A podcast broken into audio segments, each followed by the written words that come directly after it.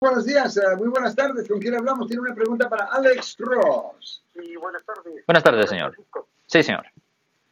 Eh, eh, para el abogado, ¿tiene usted conocimiento si una vez que se ha nombrado un jurado para alguien que, que ha sido acusado de un delito muy grave, como asesinato o, o violación con, con, con sadismo, eh, eh, una vez que se le dicta sentencia a un, a un eh, en este caso al que, al que están juzgando, que, que cuando la sentencia es a veces mínima, se le puede culpar al, al juez, al magistrado, porque si, lo, si el jurado encuentra culpable y, y, resulta que la sentencia es mínima, para no darle un, escarmiento o, mm, considerable a, a, ese, a, a los que están juzgando, ¿se- ¿usted sabe si se han dado casos?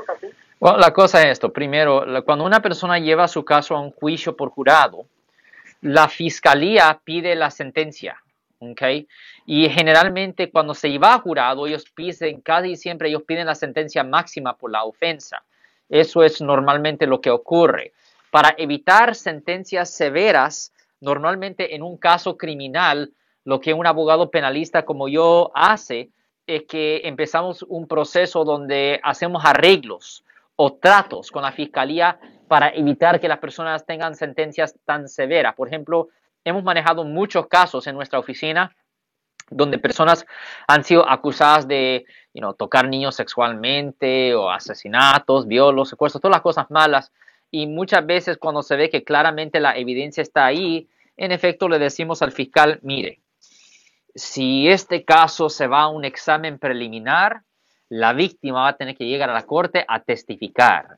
Y si la víctima llega a testificar, la víctima va a quedar traumada, especialmente por las preguntas que yo lo voy a hacer a ella o él. So, para evitar todo ese drama, le decimos al fiscal, ¿por qué no evitamos que la víctima llegue a la corte y hagamos un arreglo, un trato para salvarle el estrés a la víctima y a la misma vez evitar que usted tenga que hacer tanto trabajo en tratar de convencer a un jurado teórico de que la persona sea culpable?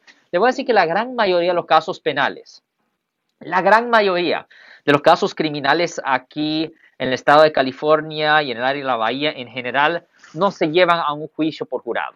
La gran mayoría de los casos penales terminan con un tipo de arreglo o trato con la oficina de los fiscales. Es una negociación. Bien, muchas gracias. Ten buen día, señor. Wow, interesante, interesantísima la pregunta que el caballero eh, nos hace, porque él obviamente me pareció, Sí. al menos así lo entendí yo, o así percibí, como que él estaba descontento con la poca sentencia que le dieron a aquella persona. ¿A cuál persona? A la persona de la cual él estaba hablando. Oh, Al menos oh, así lo percibí ok. yo. Ya, posiblemente él está hablando de una, ni sabe de quién está.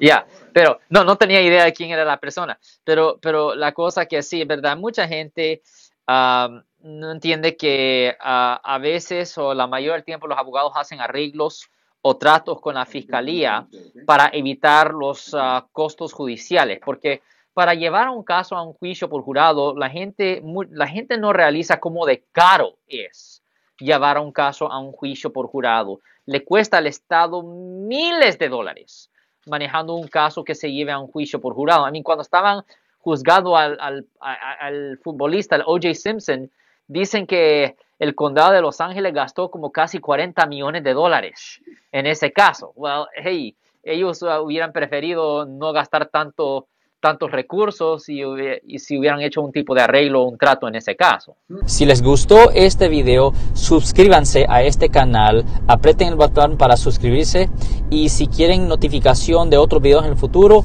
toquen la campana para obtener notificaciones.